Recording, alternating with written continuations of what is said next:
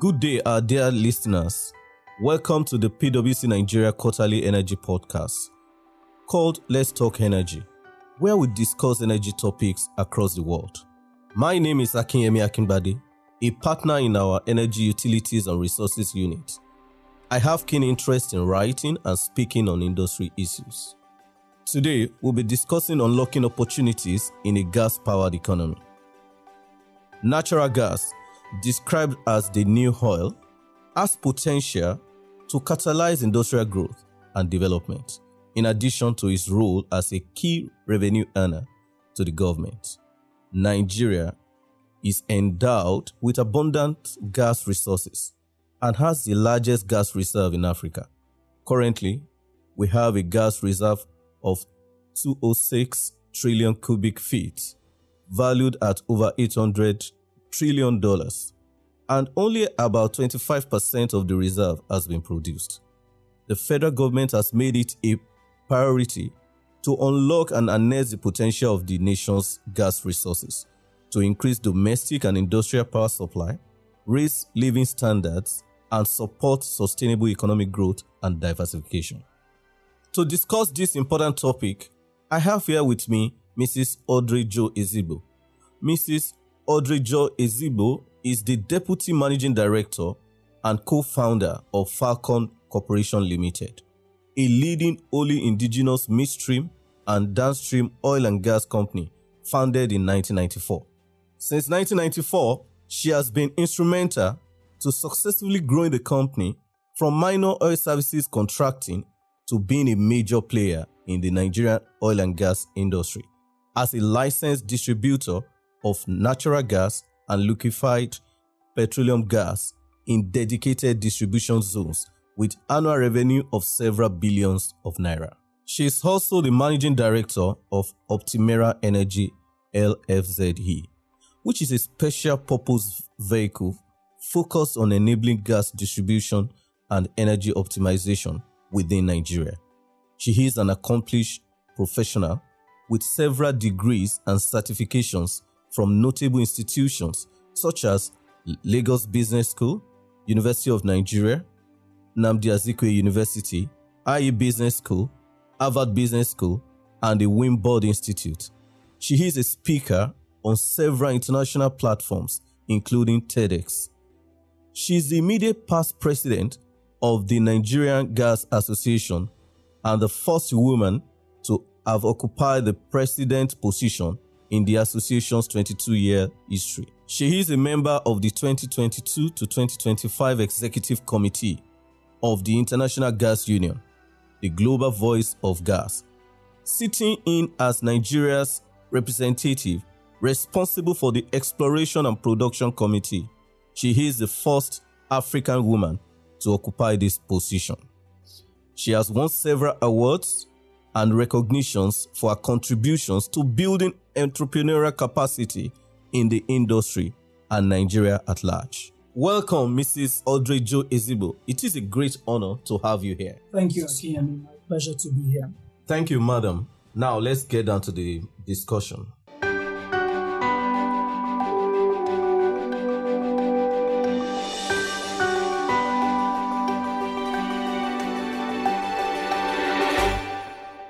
So, just to set the context, can you give us a brief overview of the Nigerian gas sector? All right, that's actually an excellent place to start. As you rightly pointed out in the course of the introductions, Nigeria is a gas rich country, more so than oil. Uh, current data is actually that we have about 209 trillion cubic feet of proven gas reserves and another about 600 TCF that is unproven. The sad part about this, however, is that despite being such a resource rich country, our production levels have actually stagnated around plus or minus 8 BS um, billion standard cubic feet a day. And out of this, like you pointed out, the bulk of it is an export um, product. We do a lot of export. And then, even for what is utilized on the domestic front, what we see is that the bulk of that is going to the power sector, and that's a very troubled sector in its own right. So Nigeria has journeyed over several decades from a point where natural gas was being treated as basically a nuisance byproduct of oil exploration. And we're flaring gas without realizing that we're literally burning millions of dollars on a daily consistent basis to where we have recognized the value that natural gas can bring to the nation. Unfortunately, however, we can't really tap our chest and, and say we've done very well. And, and I'll give some examples to put some context to this. You see, we say within the gas industry that it's not so much about how much of a resource that you have, it's how you've been able to deploy it for your economic advancement in country. And uh, if we look at countries like the uh, United States, for instance, where their gas production levels are at about uh, 88 billion standard cubic feet per day, and they're using about 80 BCF per day in country. We look at countries like Russia, where it's about 65 BCF per day production, and they're using about 40. We look at even smaller countries, for instance, if you look at the UK, uh, India, China, we see that they're literally importing to support their domestic consumption because domestic production levels are lower than consumption. Why is this important? It's important because there's a proven correlation between the amount of gas that is utilized in country and your economic advancement. So the, the, the ratio is more like a $1 uh, investment in gas dump gas utilization creating a $3 ripple GDP impact. And that for us is a, a missing link. So we focused a lot on the export market. But of course, over the last few years, we've seen a bit more in country focus and COVID literally showed us where those gaps are.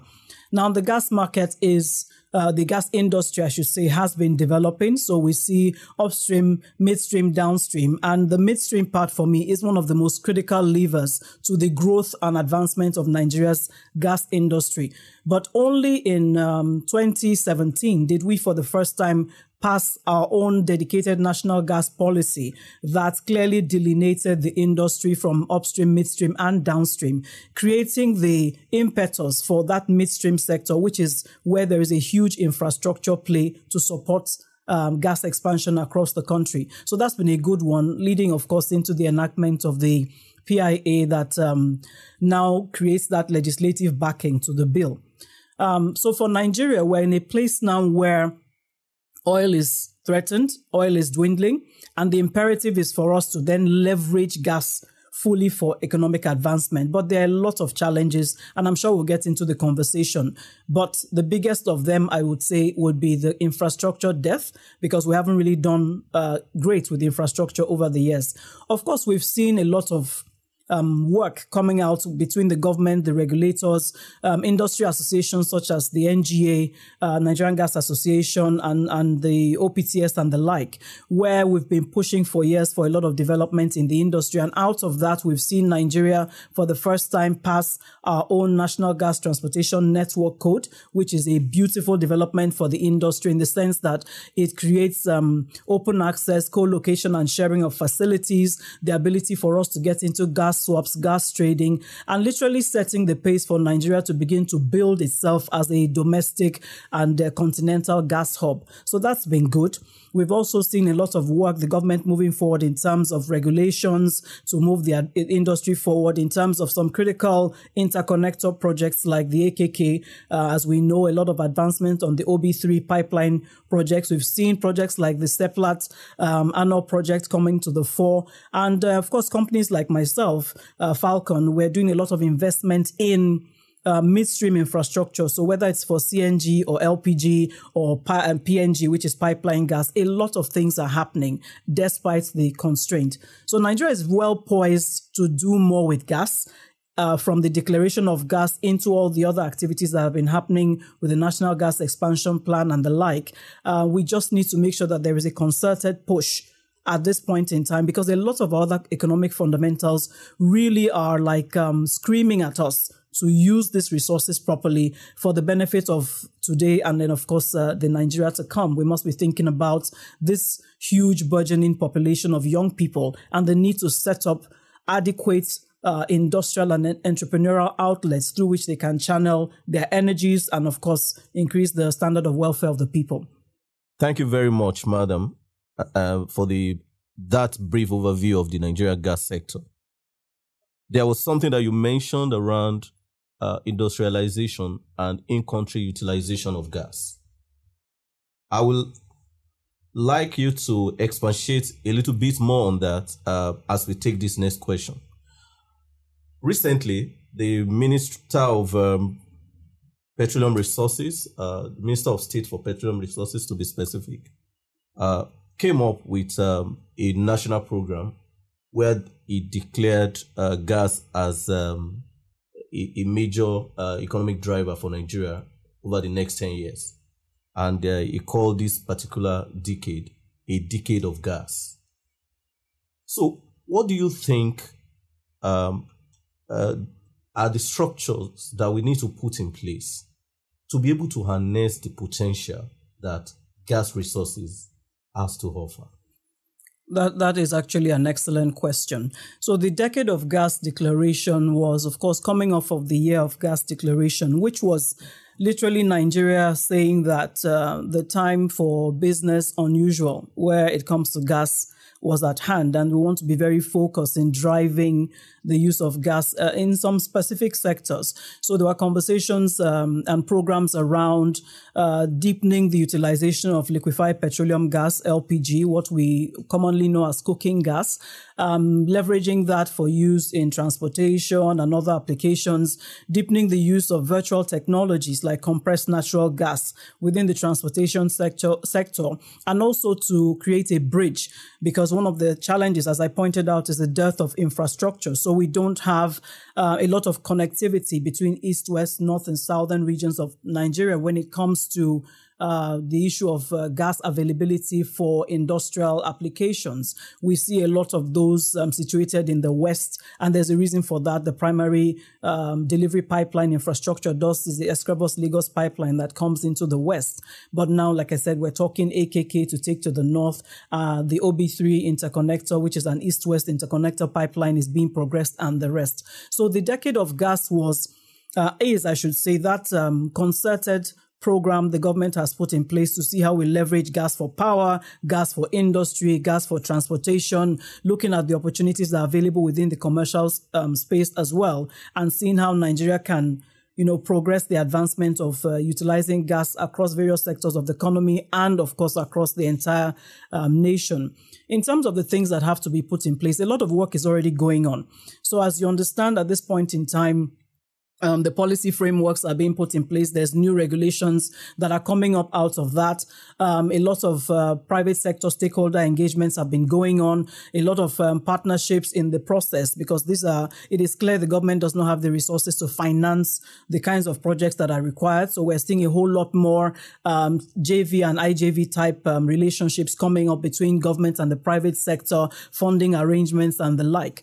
Uh, and I think that is just um, the question of how how rapidly can we advance the objectives of the um, the decade of gas agenda. So when we look, for instance, at the national gas expansion program and the focus on on LPG, now obviously Nigeria uh, we're doing a fraction our LPG co- uh, capital consumption is much lower than even smaller countries around us. And we have the population to support a much deeper level of LPG utilization, even just from a cooking gas perspective. So whether it's in terms of um, looking for how to enable more storage facilities, the production of cylinders, more LPG, LPG production in country so that we can reduce the level of imports that has its own add-on costs uh, to the end product to the consumer. A lot of work is happening around that. Challenges, however, continue to remain in terms of that infrastructure for delivery, for storage, for the cost to the end user for cylinder production, because there are huge forex exposures anyway that, that we look across this. For the um, transportation sector, we also see a lot of work being done on the auto gas program. But of course, as you know, you can't divorce the developments in any one particular sector or industry from the broader macro. So when you look at the uh, level of inflation, the difficulties around raising forex, funding constraints, insecurity, all these many, many basket of items have their own knock on effects on the ability for us to progress um, a use for of gas in the transportation sector, for instance, our road networks are challenged and so on and so forth. So, but that said, we are forging ahead. We have a lot of pl- private sector players who have pitched their tent in trying to make sure that the autogas um, program is successful and enabled. Whether we can scale it within the decade of gas really remains to be questioned, but it's good that the focus is there at this point in time. Uh, LPG, I think there's a lot of advancement there, but at the same time, we do see that uh, in the same vein, much as we're pushing an LPG expansion program, we're also taking some, some steps that in themselves are deterrents to the success of the programs. So some of the administrative fees and levies on the product, um, the issue of VAT on imported products, and so on and so forth. So we're literally kind of speaking through two sides of a mouth if we're not careful.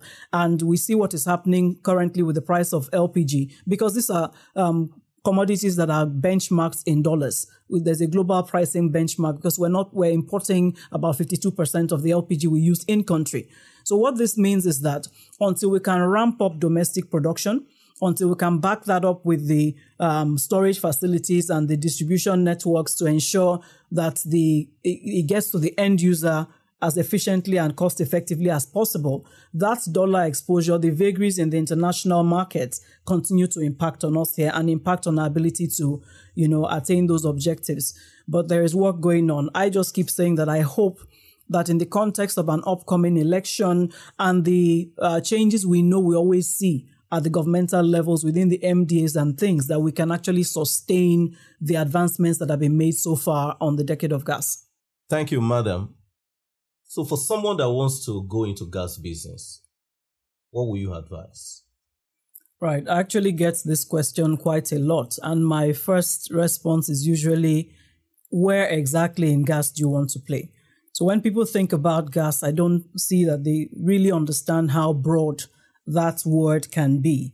Uh, when we talk about gas, you could be talking about pipeline gas. Mm-hmm. You could be talking about um, natural gas, which is the gas that you you know it occurs either as associated gas in while you're doing oil production or non-associated gas where you have actually pure gas wells. Um, or you could be talking about liquefied petroleum gas, which is another product entirely. Like I said, that's what we call cooking gas. You might be talking about compressed natural gas, right? Which is where we come in with virtual technologies, being able to compress gas and move by trucks. Or you could be talking about LNG, which is a much higher level of uh, compression that needs you to then go further into regasification and so on and so forth. And you have to ask yourself when you say, I want to go into gas, is it upstream exploration and production? Is it midstream where we start talking about the transportation and processing facilities?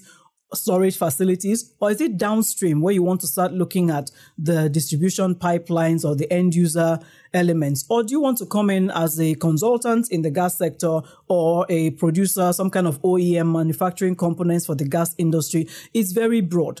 So the first thing is that anyone who is interested in gas, generally speaking, has to find that part that they feel is where there is a gap. At this point in time, I would say that there are gaps across the entire sector of industry. So we have upstream, for instance, supply constraints. We need to see more exploration and production activities happening at that end. And more importantly, we want to see more exploration and production on non-associated gas fields because most of what we're doing is gas that has been discovered uh, we're using gas discovered in the process of drilling for oil. We want to have people that come and invest dedicated projects to just bring out gas from the ground, right? From pure gas wells. That's very important.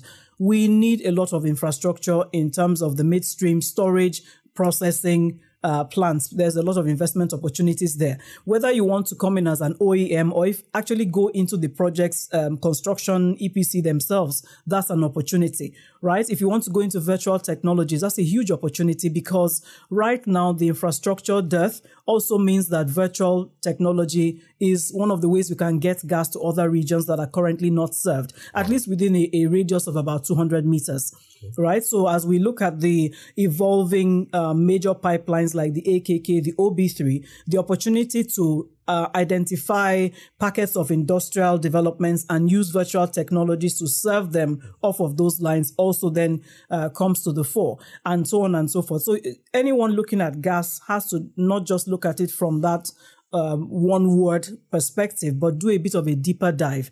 And the information is out there to dimension the industry for you to look at the opportunities, uh, even things like pipe milling um, facilities. There's so much that is needed to support the workings of the gas industry. So you must not always be in the technical uh, molecule, dealing with the molecules themselves, but you could just be providing support, right? But it's a huge opportunity. Even when you take it into the uh, next leg of the conversation, which I think is really important. And I'll tie this into what I said earlier the fact that the level of gas that we use in country, about 80% of it goes to the power sector. And the wow. power sector is a huge problem for us now, whether it's in terms of tariffs or in terms of structure or the extent of illiquidity that is in that sector. There's a lot of problems they are trying to detangle, but the problems exist nonetheless.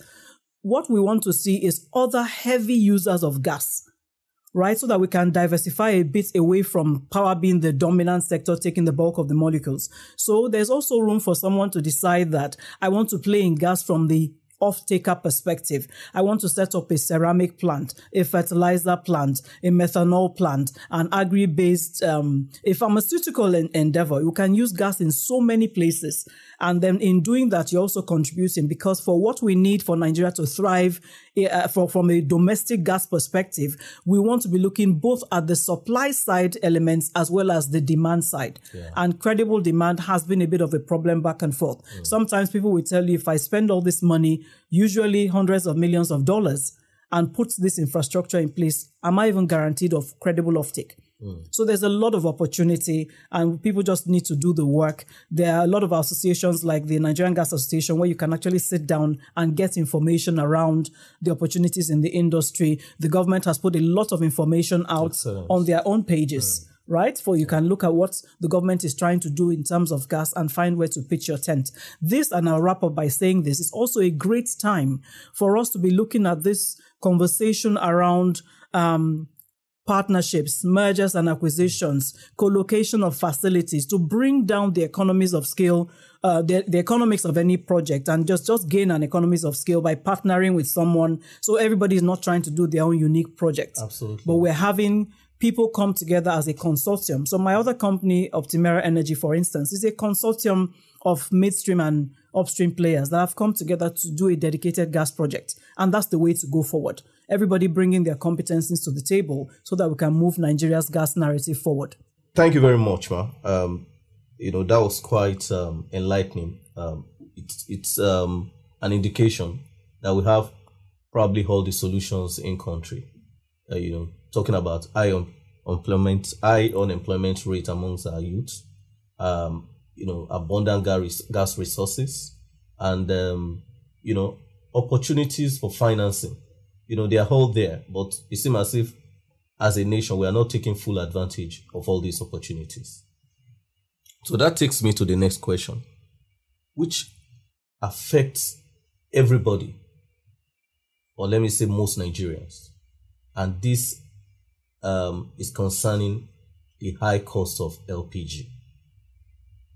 LPG lately has uh, skyrocketed in price.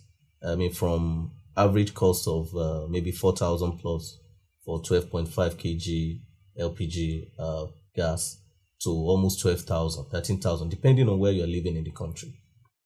So, what do you think the players and the government could do to bring down the price and make it more affordable? More importantly, as we're encouraging a lot of Nigerians to move from kerosene, a high carbon energy source, to gas. What do you think we can do as a nation to make it more affordable? That, that's an excellent question. Unfortunately, there are really just no magic bullets that I can offer at this point in time. Our reality is that we uh, domestic consumption is supported by about 52% of imports. And this means that we have not done sufficiently well in terms of LPG production but more especially, we also haven't done well in terms of the supporting infrastructure to ensure the product gets to the end consumers, uh, taking away some of the add on logistics cost. Many people don't realize that in country, LPG is produced in the Niger Delta. We ship it to Lagos. and then we it has to wait because PMS takes priority of loading. Then that's demurrage being added on. Then we put it in trucks, and those trucks go all the way back to the Niger Delta and further up north. I mean, it's like a circle that does not need to be happening, and that is adding on costs. So the fact that we're also bringing in the product means that there is an export um, exposure in the, sorry, a forex exposure, I, I, should say, because we're importing and the pricing is also a, a dollar benchmark.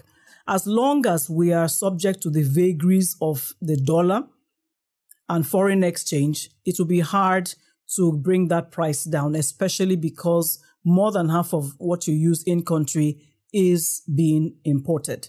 Now, what can happen? So you begin to ask yourself questions like if we see the benefit of LPG to the nation, and this is beyond the cost to the man on the street for cooking. LPG also finds application in industry for cooling, for heating, and different things. So we can do so much with that. You begin to ask yourself, why are we able to throw all these um, subsidies at fuel? Uh, how are we spending so much on refineries that don't work?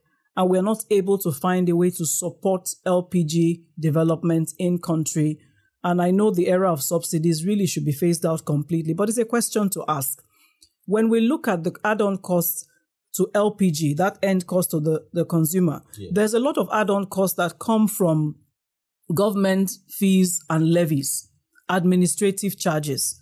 All these things add up and so you as an investor, you have to still make your margins. So maybe the government also go, needs to go back and look at its own cost profile. Maybe take off a lot of the uh, these charges and things for a season, so that the end price begins to come down and the man on the street gets the benefit. Also, we want to look at the regime of um, permitting of LPG projects. I can tell you that on a good day, if you want to set up an LPG tank farm, you're going to be faced with about 32 or 33 different licenses and permits you have to get from a plethora of government agencies. Wow. Every single one of them is a significant add on cost. So when we go back and say to ourselves that we want to deepen LPG penetration, perhaps we also want to try to create a one-stop shop where you go in, a lot of things are checked in the same place and you get that one license, you pay that one fee that allows you to deliver your project. A lot of the, um, what's it called? The provisions within the PIA that creates incentives and the rest. What we have seen over time is that many times some of the government agencies who are even supposed to implement those things have no clue or they frustrate the process. It takes so long that ultimately your costs are still rising. So there is a, there is a role to do in streamlining our institutional and regulatory processes to create efficiencies for the investors in that space. There is a role for government to play in channeling um, some of the foreign exchange resources, which unfortunately, as you know, we're very constrained with right now, yeah. towards that sector, so that investors find it easy to import the components they need to develop added uh, domestic production capacity for LPG. So, like I said, there's no magic bullet. Nobody is going to sell at a loss, right? Everybody is going to sell at some kind of profit margin. We don't make our own cylinders. Mm. The people who have set up cylinder manufacturing plants, they are crying because even they have to import components. So it's just difficult. That said, private sector players are really not just sitting back and complaining about everything. And I hope it doesn't sound like that. Okay. I can tell you that my company, we are currently um, running a project where we're spending several billions of naira to put an infrastructure in place to support the LPG market. And several other companies are doing that. Fantastic. Even though it's difficult operating terrain, we recognize that ultimately, the more of us that come in, as difficult as it is, we help to recreate the landscape and ultimately the man on the street will benefit from it. But there is no magic bullet. There's nothing that's going to turn it around right away. Government doesn't even have the resources. If they threw a subsidy at it now, it's going to pinch at some other part of the economy. So it's really a, a wake up call uh, and a gong that has been sounding for a long time to say, Nigeria, we have to do some things and do them quickly and do the right things and, and put a lot of incentivization around the investment landscape so that we have more people coming in, we have competitive forces at play, and the end result is a drop in prices, more options to the man on the street, and a higher standard of living for um, the average Nigerian citizen. Thank you, madam. Uh, that was quite enlightening. I don't know if you have any closing remarks on unlocking the opportunities in a gas powered economy which is the topic uh, of the discourse? Most certainly. Uh, I think that as a nation, the imperative for us to uh, amp- accelerate the pace at which we're doing some of the things we're doing uh, is really critical at this point in time. When we think about gas, gas has the potential to be that tool for major economic development, industrialization, and transformation, which Nigeria very much needs at this point in time. Gas is something that can help us to attain energy efficiency, energy independence, take us away from uh, the dependency on imported fuels and all that. And when we think about gas, it also we should should come to our mind is jobs because we're thinking about infrastructure projects. We're thinking about a situation where we have sufficient gas to power so that we light up our country and entrepreneurs and business people are able to go into productive activity and employ more people, upscale their operations and the rest. And you know, I talked about the demand side, setting up of heavy industries. Every heavy industry is also a heavy employer of labor and creates a multiplier effect across a very extensive value chain that needs to support their operations. So we must be thinking about gas from the perspective of employment and taking Nigerians off the streets and out of poverty. Gas is also food. I've talked about this before. That, and I'll explain to say that when we get into gas as a nation, apart from the fact that we can generate more than enough fertilizer to support our own domestic in-country agriculture base, but we then also position to feed the world better and to export both the products as uh, the, the fertilizer as well as the agri products. Mind you, when we have more gas, and more power. It means then we can do better about the losses that we see on the agri value chain because we can now have dedicated um, storage and processing facilities when we think gas as a nation, we think value addition. Every time we take a raw product in Nigeria and apply gas as a fuel or as a feedstock, we come out with a value added project and um, product that is now export worthy and helps to diversify the revenue base of the nation. So these are things to put on the front burner. When we think about transportation, the opportunities to have a more efficient, more diversified uh, and elaborate um, domestic integrated transportation system, whether we're talking about auto gas for vehicles, whether we're talking about gas for rail lines, yes. and so on and so forth. It's a huge opportunity that the country cannot afford to miss. The time is now for the government to do the things they need to do and for private um, sector players to also pitch their tent in recreating the gas narrative for Nigeria. As we saw um, just a few years, a couple of years ago, there was a, a, defunding of gas projects because of the whole clean energy transition. But we now have um, all the main bodies internationally from the um, EU and so on declaring that gas is that transition fuel, is a clean energy fuel, is green fuel, and that is an opportunity for us. But the window is very short. The Russia Ukraine war has created this distortion in the whole push for uh, green energy the way it was being done before. And now, with the recognition of gas and the world looking back into us, Nigeria has to ask ourselves what can we do to take advantage and take position to make sure that as we're building domestic capacity in country, leveraging on gas, we don't also miss these huge opportunities in the global markets that also creates revenue opportunities for the nation and help us to build capacity to do more in other industries. So I think it's just a very auspicious time. The window is, is open now, but we can't be um, carefree. There's a very short timeline within which we need to do a few things right.